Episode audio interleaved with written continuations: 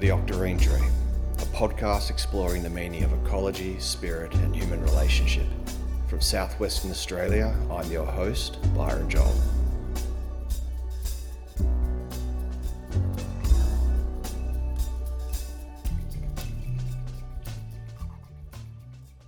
G'day, mob. Welcome back to the Octarine Tree podcast. Today's episode, I am really chuffed to be presenting a discussion that I had with David Holmgren.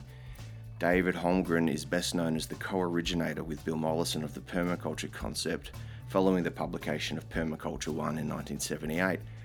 Since then, he has developed three properties, consulted and supervised in urban and rural projects, and presented lectures, workshops, and courses at a wide variety of events and venues in Australia and around the world. His writings over those three decades span a diversity of subjects and issues, but always illuminating another aspect of permaculture thinking. David's been a real intellectual mentor of mine for many years. He uh, actually grew up in Fremantle, where his parents were politically active and owned a technical bookstore. So he was very politically aware and had what was in a pre internet world an amazing access to information through his uh, parents' bookstore. I was pleasantly surprised during this discussion to discover that David shares many observations that I do regarding certain swellings and contractions and permutations and mutations within the political theatre at the moment in particular, an apparent flipping between the right and the left when it comes to advocating freedom of speech and fighting censorship. So, I really hope you enjoy this conversation with David Holmgren. I was really chuffed to speak to him. It really is, I find it's one of my favourite things in the world when I get to connect with true intellectual mentors. It's, it's a real buzz when someone's had such a huge influence on your thinking throughout your life to actually be able to connect with them. So, anyway, without further ado, Mr. David Holmgren. David Holmgren, welcome to the Octarine Tree podcast. How are you doing this morning? Uh, good in uh, wintry, cold Hepburn Springs. Yeah, pretty chilly at the moment. Are you as wet as we are at the moment? We're getting wetter than it has been for 30 odd years in the southwest. Yeah, it feels that way here. Not so much um, maybe the absolute amount of rain, but the continuous gentle wet and the what's gone with that is incredible cloudy weather. So there's just yeah, moisture seeping everywhere like we haven't seen it for a long time too. That's interesting. It's happening in the Southwest. I remember as a kid in the Southwest growing up in the 80s, winters were long and wet and cold, and they felt like a proper Mediterranean climate winter. Then I was speaking to friends who are from other parts of the world who now live here, commenting on how our winters are relatively clear and dry. And I was thinking to myself, yeah, it didn't used to be that way. Yeah, winter was winter. And you look around the farms in the southwest, and a lot of them had serious drainage dug into them in the 60s and 70s because they were particularly wet decades. And now, of course, that's a hindrance, sending all that water off the farm. But it, it does, it feels like it, it, an old Perth winter. Yeah, uh, good. you guys are in, you're in lockdown at the moment. Victoria's well and truly locked down. Uh, yeah, sort of. Uh, theoretically, it doesn't sort of uh, make a lot of difference uh, to us other than the um, uh, the constant obsession with the process that's around in society. But uh, you know, living a more home-based lifestyle and uh, you know largely work online and uh, being winter, so we don't have any tours. Um, those things don't uh, really directly uh, affect us. Your life experience hasn't changed too much. No, remarkably little. I think the psychosocial environment and the sense of the, the larger rapid shifts in the world happening on multiple fronts is certainly a, a sense of that um, accelerating it's hard to escape that, isn't it? The kind of the zeitgeist, the strange pressure and turbulence and conversation and lack of conversation. Yeah. It's hard to escape the feeling of it. Yeah. COVID seems to be forcing people out of a business as usual headspace, if nothing else. Yeah, I think that's some of the positives. Uh, perhaps the the uh, the more difficulties are the the the widening gulfs and acceptable conversation between people within um, certain groups, within families, within neighbours, and in a lot of ways, I see it as very characteristic of of my future scenarios work uh, uh, and my brown tech scenario, where there becomes in, this increasing divide of people being in the system or outside of the system, and, and having a sense of coming to forks in the road and one way or another having to choose between mm. uh, the sense of security and certainty and hope, but within a more constrained, constricted world, or a road that is more to a, a, a freer but risk taking, mm-hmm. Uh, self reliance on the fringes, whether conceptual or geographic, of of those systems, and those systems themselves becoming what I called back then, more than a decade ago, the re-emergence of a command economy, mm. where the government decides what's happening and uses the power of corporations to enact that, which is very, very different from the free market ideology which has been ruling us for you know, quite yeah. some decades. Yeah, I see people on both sides of the traditional political fence becoming nervous for different reasons at the moment. On one hand, I'm seeing those with more of a um, suspicious kind of libertarian streak in them becoming increasingly suspicious and libertarian and concerned at the uh, increasing expansion of the surveillance state, et cetera, et cetera. Mm. On another side, I'm seeing people how, how do I say it? Myself, I've personally never felt invested in or terribly influenced by the consensus reality. Mm. I've always felt and experienced life feeling a little bit like an outsider to it and not really uh, investing heavily in it. And I'm watching now a lot of people, many of who are very, very intelligent, worldly people, but it's the first time they've really had to sit with the reality of a dissolving worldview. Yes. And it, it's freaking them out. Yeah. And they're doubling down. There's a doubling down on both sides, or many sides, many angles. Yes. Yeah, I, I think that's uh, uh, very much the case. I mean, it's it's extraordinary without making a,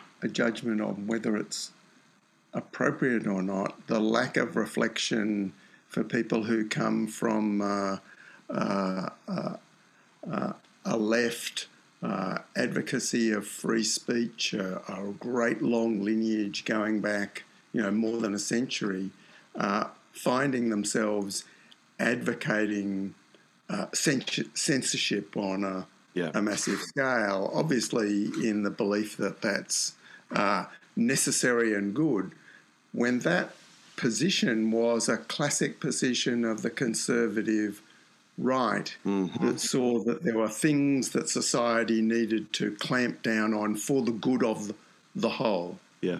And that, uh, whereas we now see on the right this great advocacy of the freedom of speech and this flipping on the left yeah. without much reflection that that's actually happened, and I, I find that extraordinary. Not yeah. so much, you know, like the judgment about you know what's right and what's wrong, but people not even uh, being aware of that. Yeah, it is. It, I've been watching that with some interest and concern. I didn't see it coming, and it, it's interesting taking the conventional model of politics, you know, left, right, authoritarian, libertarian, and actually seeing well, those are discussions on how society should be managed. But the kind of impulses and character types that actually cluster to those positions, depending on what is actually going on in the world around them, I didn't see it coming. I didn't see the the left and a lot of my friends, well, most of them traditionally were leftists, and I was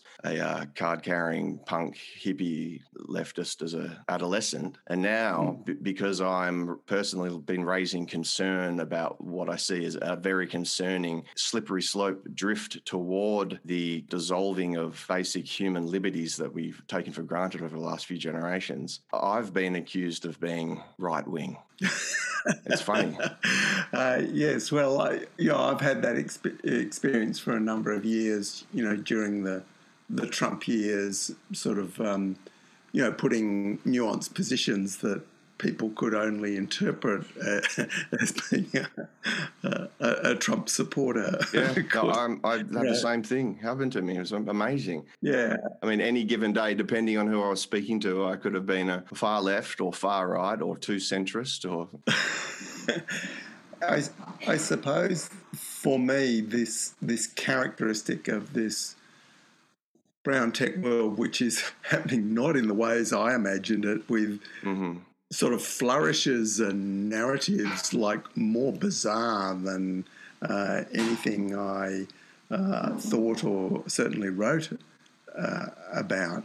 But that one of the important things is to maintain those communications with people across those divides, and that that mm-hmm. needs to be maintained at that local level, neighbourhood level, uh, colleagues, uh, family where possible because the great challenge and threat is that the the enormous stresses and strains that uh, society is going to as it goes deeper into the limits to growth crisis that we know is is uh, this great transformation is inevitable in di- mm-hmm. in different ways that um, that risk of of people seeing those with another view as being the because mm-hmm. of the adverse circumstances is an increasing risk. So those uh, culture wars that generate into uh, uh, what might be analogous to ethnic uh, uh, civil wars, uh, um, you know, are, are real risks that in a way, I feel in my youth growing up during the years of the anti Vietnam campaign that sort of filled my childhood in WA, um, as my parents were the sort of frontline activists in that. And, you know, certainly if the war had gone on another few years, I would have been one of those people you know, burning my draft card in public and going to jail, or alternatively, uh, being on the run, you know, from one safe house to another. Yeah. But that I saw at that time that if a country, the lucky country, had such a bad turn of future circumstances, that the dangers of a sort of uh, fascist demonization of minority groups, deflecting from elites blame onto some smaller portion of society as this is you know these are the people mm-hmm. whose fault it is yeah uh, that you know we're in this bad space that that possibility was very real and that of course this is historically in these times of great stress all elites tend to do that to deflect discontent and concern about the system. Or, oh, it's that group, you know, often of, course it's been for ethnic foreigners or or whatever, but the possibility that that could emerge um, out of this, um, you know, the response to this virus is one that I I find um, you know is accelerating from a situation where the mad conspiracy theory of one day becomes the uh, the floated possibility of next month uh, and becomes the inevitable certainty of the next year. Those types of rapid changes uh, mm. are this world that we're yeah. juggling with, and I think in in permaculture and related networks, uh, you know, we have that that context of maintaining those communications and that uh, that acceptance of uncertainty um, rather than uh, at the same time that holding true to values and actions we believe in. So, yeah, a very testing time in that sense. When you speak of conspiracy theory becoming a possibility, I consult a wide range of information sources. During the Trump era, I watched many of them being censored. And then post January 6, quote unquote, what do they call it? The uh, oh, the, the insurrection. The insurrection. The insurrection. the theatre. theatre of fifth generational warfare. The sad theatre. I watched countless content creators online and their channels just go down, just be shut down. Just their YouTube channels were shut down, and then mm. they would spark up their Instagram and say, "Hey, my YouTube's been shut down." Then their Instagram would be shut down, and they were dropping like flies because the likes of Google, Facebook, and Twitter had a ostensibly a zero tolerance policy on certain topics. And I mean, I'm not necessarily suggesting that I believe the US election was rigged. However, I do know that if you made that statement or even asked the question, you would be shut down. Mm. And the same with the lab leak theory. Mm. Anyone suggesting that had their channels shut down only for it to be sanctioned as a possibility a few months later. Yeah, so this is ironically the outsourcing by the sovereign state of that central core function of any sovereign realm, which is censorship for some notion of the common good. Mm.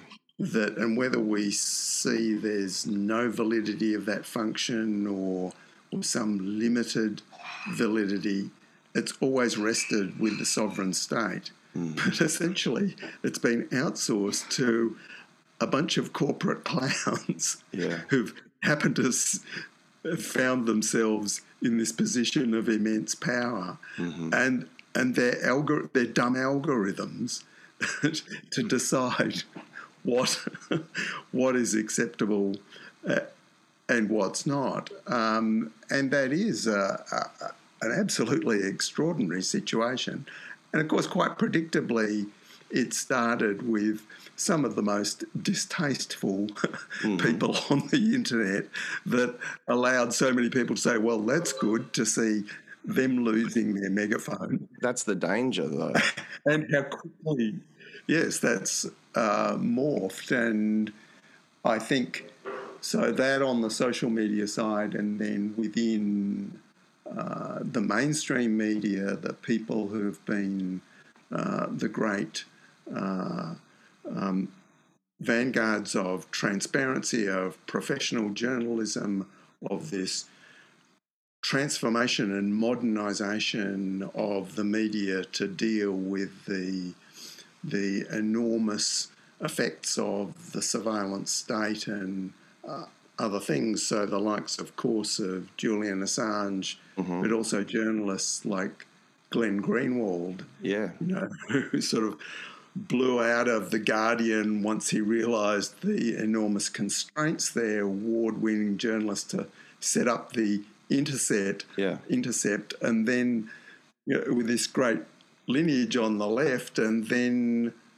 find himself isolated by his own editors there and leaving there. I saw him on Fox News the other day. Well, that's that's this you know irony that there you've got um, uh, Tucker Carlson mm-hmm. and Greenwald, mm-hmm. you know, uh, agreeing. Mm-hmm. Yeah. Um, and you know, it's only through people like Greenwald that I've sort of followed over a long time that I ended up seeing who this character on Fox News uh, was Tucker Carlson because you know I mm. don't pay attention to those sort of things. And oh well, this this guy you know says a whole lot of reasonable things, even though I can see he comes from a, a completely different yeah. sort of cultural view of the world that I do. Um, and to see him and uh, Glenn Greenwald, and of course Glenn Greenwald and people like um, Edward Snowden and others who've spoken this truth to power, finding themselves the only venues or places that they are sort of able to speak uh, with people, yeah, that that they wouldn't associate with. So I, I think the the positive of that is that building of of conversations across those old bridges, of course, and mm. and finding um, commonality. I, w- I would bring that back to the ground and and saying, especially in rural communities, you know, talking to the ordinary person about um, something, you know, to do with sustainable land management and passion for the, the land and finding a commonality with people uh, historically as long as you didn't mm. talk about politics. And I found that in in my own uh, work here that uh, in our long running project adjacent Melliodora, I mean, it's not really a project, it's an unfunded, mm-hmm. unapproved anarchistic sort of version of land care, but without the paperwork and the poisons that's been going on here on public land for 30 years. That really came out of a working relationship between me and a guy who was uh, about a decade older than me, who was fourth generation uh, local. And if I could be described as a um, university educated, middle class, left wing, mm-hmm. ex urban greenie, he could have been described as a, a rural, redneck, right wing libertarian. Right. And we found, you know, working together, uh, doing things down the gully, planting trees, making tracks, uh, you know, we had this amazing uh, common focus and energy and bringing different perspectives, but it wasn't wise to talk about right. the Gulf War. this is, you know, back in the early 90s or, or Muslim immigration, yeah. or um, a number of other subjects. But so I think that's those connections and conversations are also very, very important. Are you aware of an online group called Rebel Wisdom? No, I haven't come across that. They're great. They're one of my favorite podcasts and content creators at the moment. And they, like others now, gotten to a point where the information landscape has become so convoluted and labyrinthine. People have become so hot headed, and the conversations are just going nowhere they curate really amazing new form discussions on all these things. So I'll send you a link to them anyway. Mm. The free speech issue, don't have to linger on it for too long, but I mean, this is a very old discussion. This isn't anything new. And this is one of the things that bugs me about internet culture at the moment. It's as if anything that was invented before Google is somehow irrelevant because it's just disposable due to its senility and um, old ways. But this isn't a new discussion. The way we've handled free speech, at least in the West, you know, it ain't perfect, but there were caveats put on free speech. Advocating for freedom of expression does not necessarily make one an absolutist on the subject. There are numerous caveats to freedom of expression that have been long recognized. For instance, that the First Amendment to the U.S. Constitution protects free speech while allowing for important limitations on certain categories of speech, such as obscenity, fraud, child pornography, speech integral to illegal conduct, speech that incites imminent lawless action, speech that violates intellectual property law, true threats, and commercial speech such as advertising. Defamation that causes harm to reputation is a tort and also an exception to free speech. This is not a new discussion. There were a number of caveats, ethically and like legally recognized. Those are being discarded now and they're being discarded with they've claimed to have been warranted because of emergencies like COVID and the apparent rise of right wing extremism, da da da da da da, and the fact that we just find ourselves in a new information landscape, the internet. Once was this great bastion of information exchange and communication, and now it's seen as that plus a breeding ground for radicalization. That's in part used to warrant censorship. I wonder, just as like the printing press changed things and then radio changed things and then television changed things, and we had to update the way we navigate issues such as censorship and free speech. Like, how much have things changed just because of the internet? Do we actually have to go back to first principles and look at this? What I fear is that when, like, those first very, very loud, bombastic, easily hateable individuals got kicked off the internet, that first kind of round of censorship a few years ago, and lots of people did say, oh, great, because I didn't like him anyway. But That's the danger. That's the legislation of morality, right? That's just preference. I don't like him. He says ugly things. Therefore, it's okay under the law to get rid of him. Yes, well, of course, this all references back, or should, as you as you uh, point out, to Voltaire's um, statement about um, not agreeing with you but defending your right. Right. Speak uh, as a as a, a, great principle. I think certainly the censorship that I was seeing starting to emerge um, in, I suppose, starting in the in the Trump era, and you know, mostly in in the local media in Australia, uh, struck me as stronger in its consensus through initially the mainstream media as uh, anything I remember in the Cold War mm. uh, when there was said to be this existential threat from you know a hostile, mm-hmm. uh, completely different way of organising society in the Soviet Union uh, and China, and but I think the roots of the current uh, structures, really, we have to look at uh, the Bush administration, 9 11, and the war on terror, which, of course, was externally focused, but was a complete uh, structure, uh, a fairy story. Totally fabricated. To justify the invasion of multiple countries, to rearrange the geopolitical chessboard in the face of mm-hmm. both peak oil and climate change uh, and test whether society would tolerate the infrastructure of surveillance, yep. such as the Homeland Security Department, the testing of extra curricular, uh, extra ju- uh, judicial detention, Guantanamo Bay, and mm-hmm. all of those sorts of structures, and then the bringing together of those things to internalize those sort of structures within societies rather than just them being out focused, outward focused. Yeah, and we and we bought it. That became a new normal.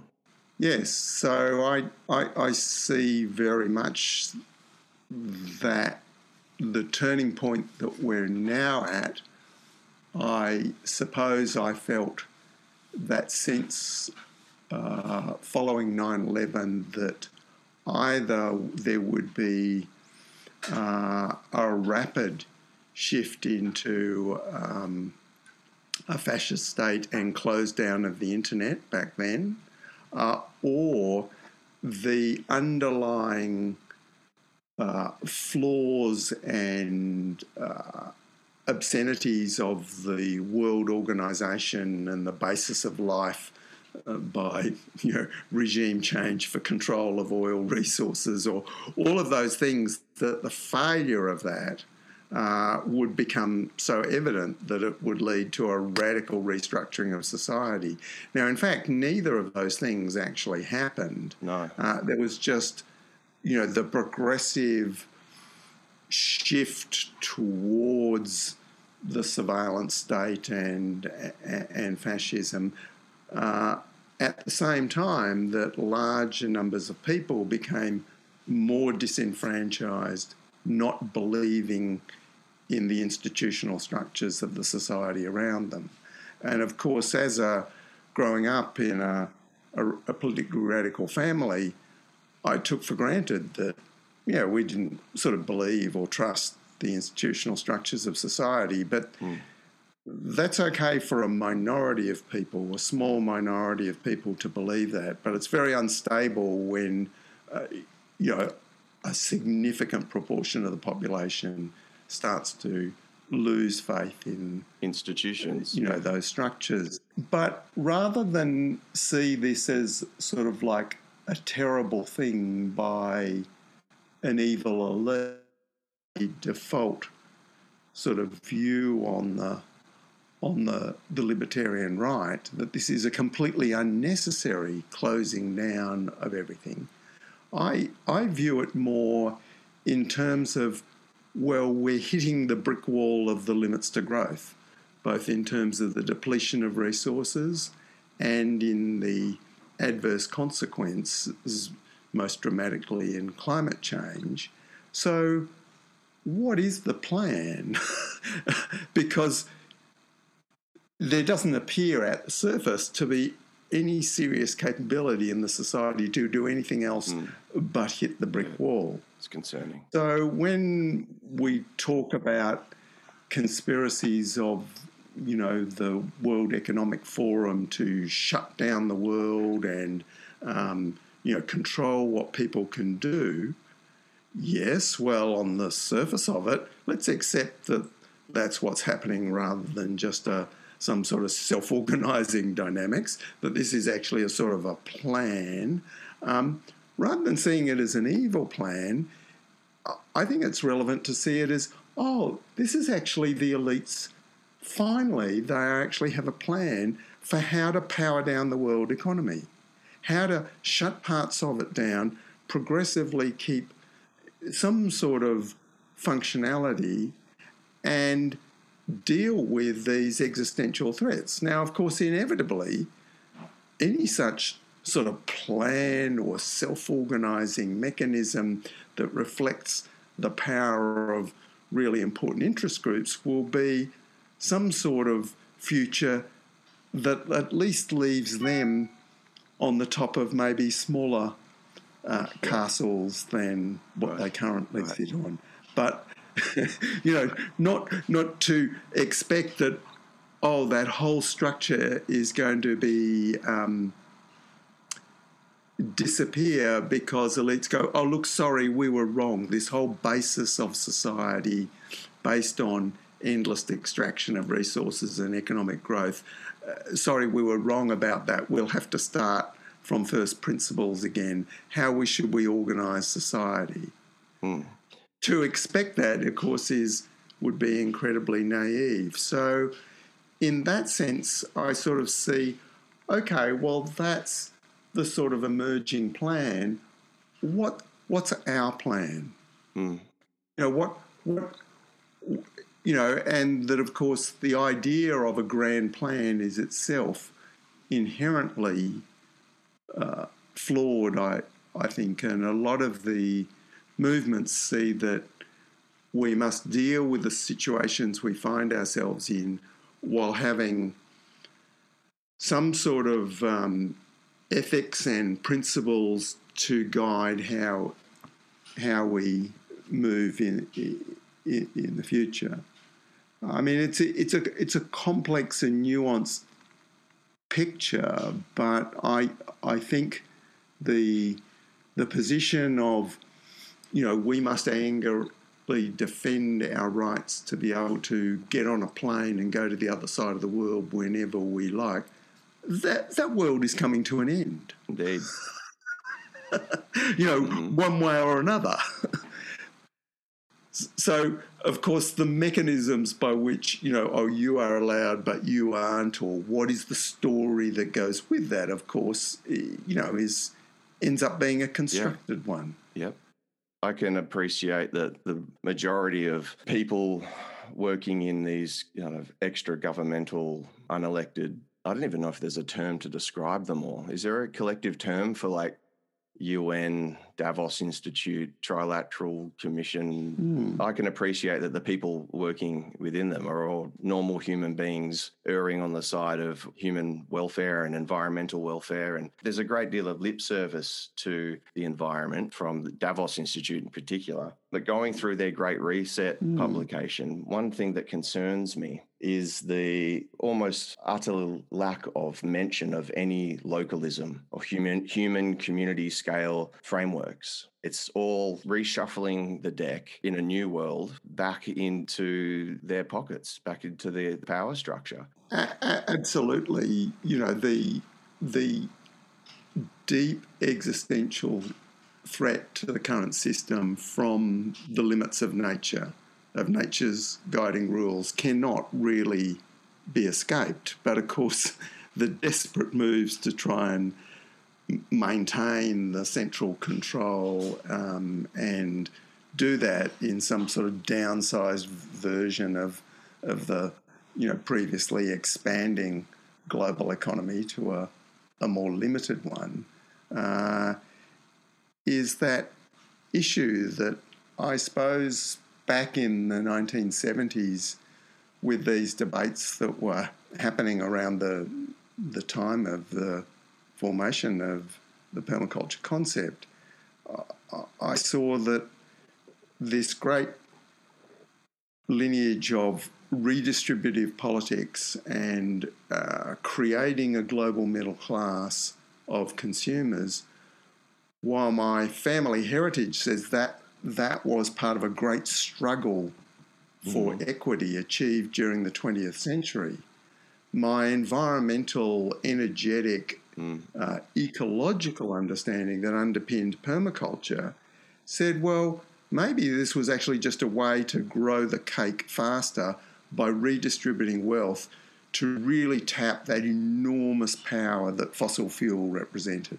Right. And that by 1972, with the peaking of US oil and the, uh, the limits to growth uh, analysis, elites had started to understand that the future expansion of growing the economic cake was actually limited, and that maybe it might be necessary to start pushing people off the gravy train of middle class affluence. And so we had the emergence of the uh, economic rationalist ideas that you know money doesn't grow on trees, and, right? you know that um, that gradually sort of constricting that sense of entitlement in at least the long affluent countries.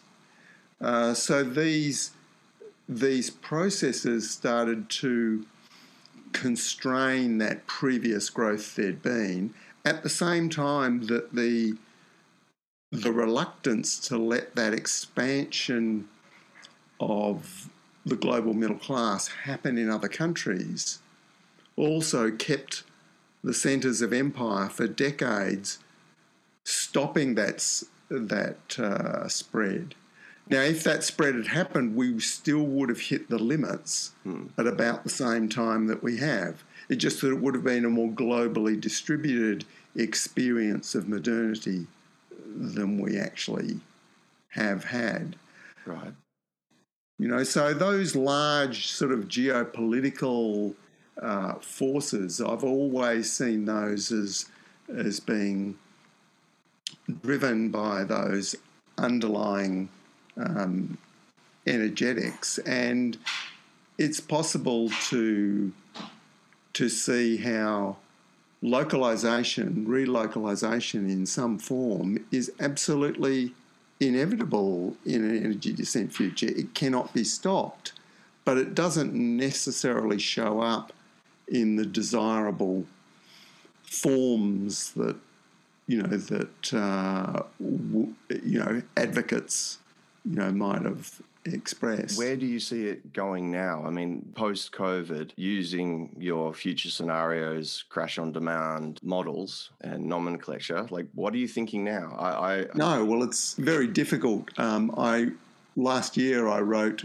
quite a few pieces about the pandemic, and I think those pieces and my thinking generally moved in an arc from uh, uh, being sort of very, very focused well before uh, uh, government warnings that this could be a repeat of the 1918 flu pandemic or, or something worse.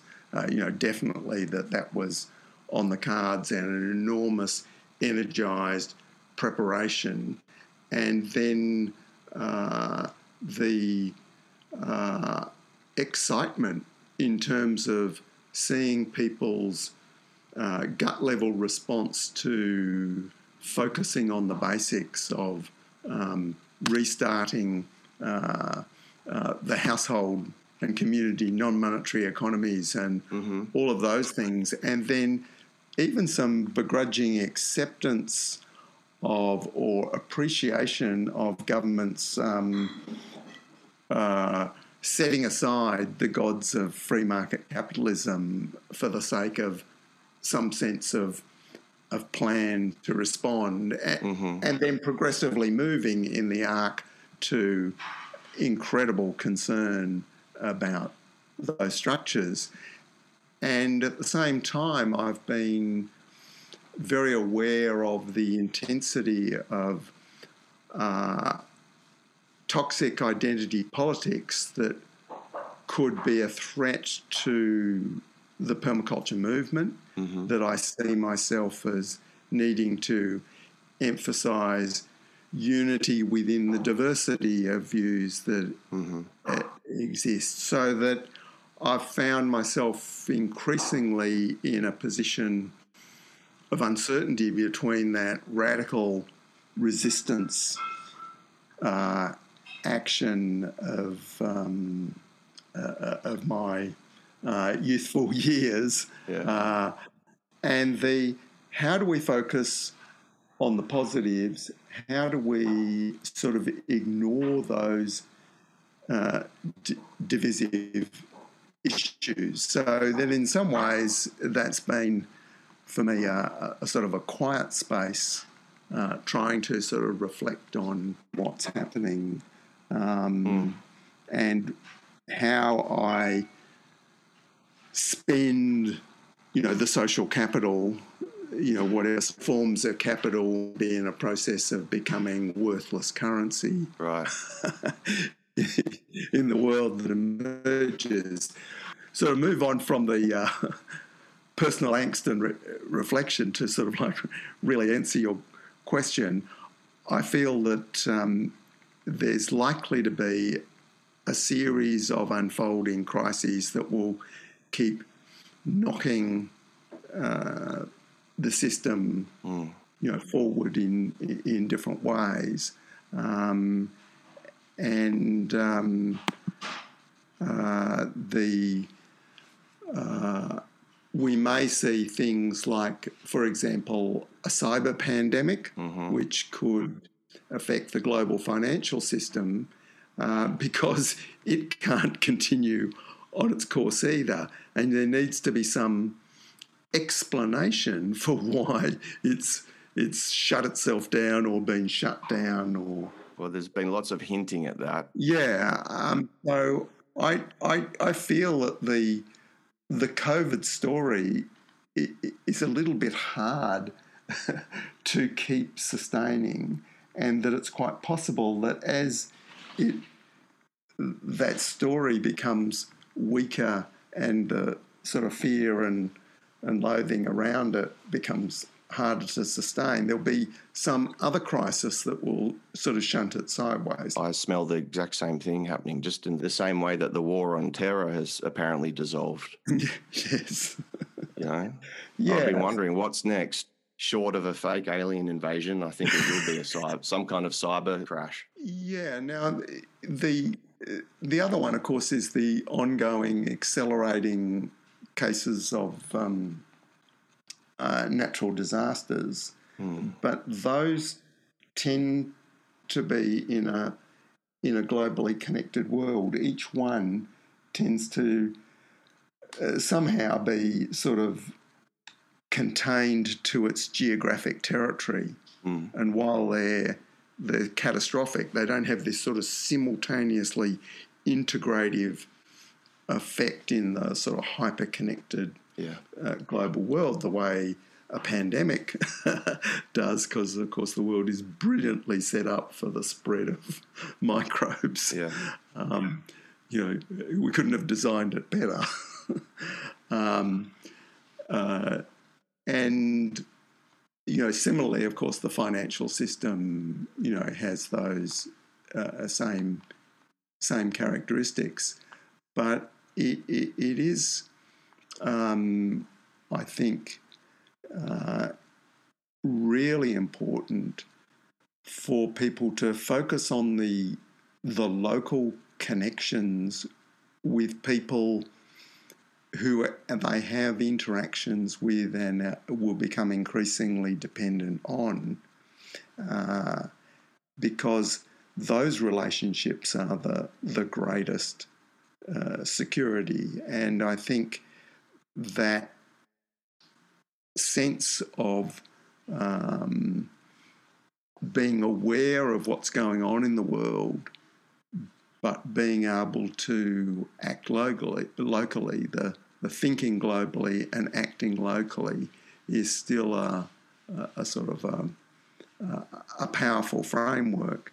But to some extent, one is increasingly toxic and sort of undermining of positive focus, mesmerizing to some extent, mm. and that that means within communities and networks, there's needs to be people who are keeping their eyes on the horizon, who are investigating the rabbit holes by whatever means uh, are available, and helping to inform those who are strongly focused on the, you know, how do we grow food? How do we look after people? How do we do things in simple ways? Mm. Um, how do we deal with what's actually happening uh, immediately and maintain those uh, those connections at the same time as trying to maintain the connections to the to people who are in this sort of hardening version of, mm. you know, the command economy uh, or whatever form. I mean, I, I think one of the other great chances is the geopolitical turnover that the world that we've been used to since 1945 has got a very high chance of fracturing and quite a possibility that you know, China uh, could emerge as the hegemon with um, uh, an alliance with uh, Russia, Iran, you know, and many, many other countries in a grand Eurasian hegemon, and that the United States could sort of unravel quite rapidly. And, you know, I, I, I think that's really more on the cards than the idea that this American centered world order could exist, you know, for another 50 or 100 years. Well, it's inevitable that there's systemic wide change occurring, obviously.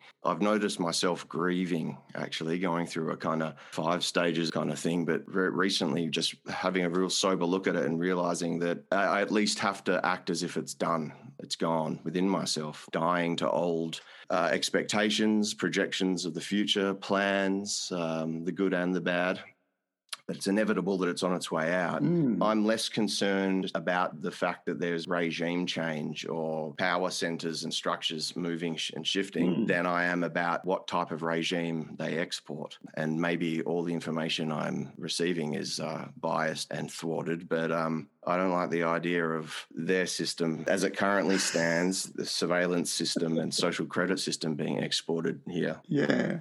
What you were saying about grieving, I think the work by Jem Bendell and uh, others in the Deep Adaptation Network um, right. mainly focused around the realities of uh, climate chaos. Mm-hmm. And, uh, but, you know, I, I, I think there's a lot of those processes that um, you know many people are uh, obviously going through in in, in different uh, levels.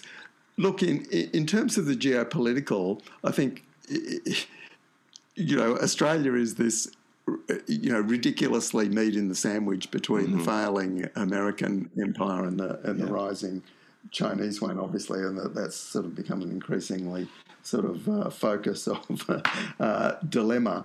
And um, uh, we look like we're not making a very good um, uh, fista uh, of that. But No. I see Australia has has had this enormous privilege, um, uh, you know, in uh, the past era, and it it makes logical sense that we would end up becoming part of the uh, the Chinese orbit, even if the American empire shrinks back to what it was in the turn of the 20th century, controlling the Americas, basically.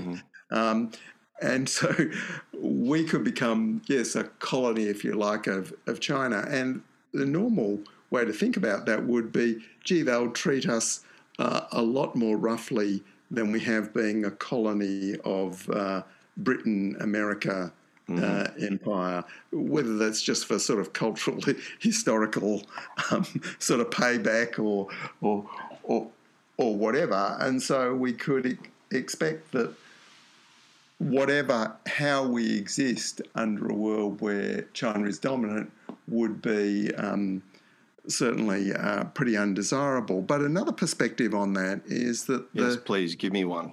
yeah, yeah. Well, look, the Chinese civilization has a, a, a sort of a deep ancient history of of not actually being expansionist. That even at its greatest levels of control, it, it, it expected, um, you know, the the nations around the Ming Kingdom to sort of pay homage, but they govern their own affairs, uh, uh, and the the possibility that without the twin threats that the Chinese feel, one is the amazing sophistication of the American empire's ability to conjure soft power of discontent amongst um, uh, local populations uh, through, uh, you know, Yeah. uh, velvet revolutions and Yeah. and whatever, you know. So the, you know, that manipulation into countries that they fear that, and they fear the damaged, wounded hegemon with a great nuclear power might just do really, really unwise things once it realizes it's going down. But once those threats uh, sort of appear to uh, attenuate due to actually internal collapse, the Chinese could end up being, you know, much more benevolent, uh, much more, much less ruthless in their internal control, uh, and certainly in their treatment of, um, uh, you know, the foreign nations uh, on the fringe of the Middle Yes. Kingdom. Well, I hope you're right. Uh, but who knows? I I hope you're right. I hadn't thought like that before. Probably getting close to winding up. I wanted to ask though, I was looking in my bookshelf the other day and I've got the um, old A3 size Melliodora book, Yeah. which I think is actually one of the most valuable and underrated permaculture publications out there because one, you know what you're doing as a writer and a practitioner. The fact that it documents the process and the project from the very beginning, the thinking through and what you're after and where you looked and why, why you bought where you did, how you designed it, how you built it. You did a update to it, I think 10 years after that. Was it 10 Uh, years? Yeah, in 2005, we produced it as an ebook with some uh, update uh, material, um, and that's uh, still available as a, a download. There's actually still people can still get uh, copies. Um, it's on the yeah the Holmgren store, the big A3 book. There's still a few of those uh, uh, in existence. Great book. Uh, but uh, yeah, the um, e- ebook. Well, it was our version of an ebook before there were ebooks. Uh, it's a, uh, a screen readable PDF with interactive uh, menus that show all the original plans and, and photos in high resolution Yeah. uh, color, and then with some uh, more uh, additional material. But that was done in 2005. We we've never done uh, something further on that. That was going to be my question. Is there any plan for another update? Well, what what we uh, are doing is um, uh, last year during the the um, uh, the lockdowns, we uh, did a, a, tour, an online tour. That has all been edited into a, uh, you know, the whole day tour of the property into a series of pieces that we're uh, putting up online that will be accessible uh, to people. Okay. And so there's that sort of greater complementarity between that and the um, uh, the ebook that uh, details some of those whys and wherefores of the of the property. It was very interesting actually because we had um, a small number of uh, people within the restrictions at the time uh, for the, the actual tour. So I was speaking to people there, and the sort of the magic of the online um, streaming was happening at the same time, but we captured all that uh, uh, material. So it was, yeah, very weird in a way um, after doing tours for so many uh, years. Uh, that sort of uh, format where you're speaking here intimately and speaking globally. All right. Well, David Holmgren, thank you so much for joining us. I really appreciate you taking the time. It's a chat I've been wanting to have for quite a while. I guess those who aren't familiar with you or want to go find out more about you can head to the website. Is it holmgren.com? Yeah, holmgren.com.au. And we're we got a long overdue rebuilding of that website, which is making all of my uh, written material and other material much more uh, accessible uh, format. Um, quite a lot of work going into that, so we're hoping to launch that um, uh, within the the next month. And of course, there's the uh, Retro Suburbia uh, website with all the positive work related to the book and the access to the whole uh, Retro Suburbia book as um, uh, an online uh, for uh, on a pay what you feel basis. And of course, the Future Scenarios website, that original work that we, that we referenced, is still up as a, a, a website where people can read online. Um, but yeah, essays like you mentioned, like the Crash on Demand uh, essay, all of, of those will be in much more accessible, searchable format. They're all uh, there in the current website, but it's a bit of a, a labyrinth to find things at the moment. There's a lot of content. Oh, that's awesome. Glad to see it. It'll all be uh, in one spot. All right, mate. Well, thank you again. All the best. Uh, well, good to good to talk and uh, find uh, common sense of these difficult times. Yeah, indeed. It's valuable. Okie doke. Thanks, mate. Okay, see ya. All the best.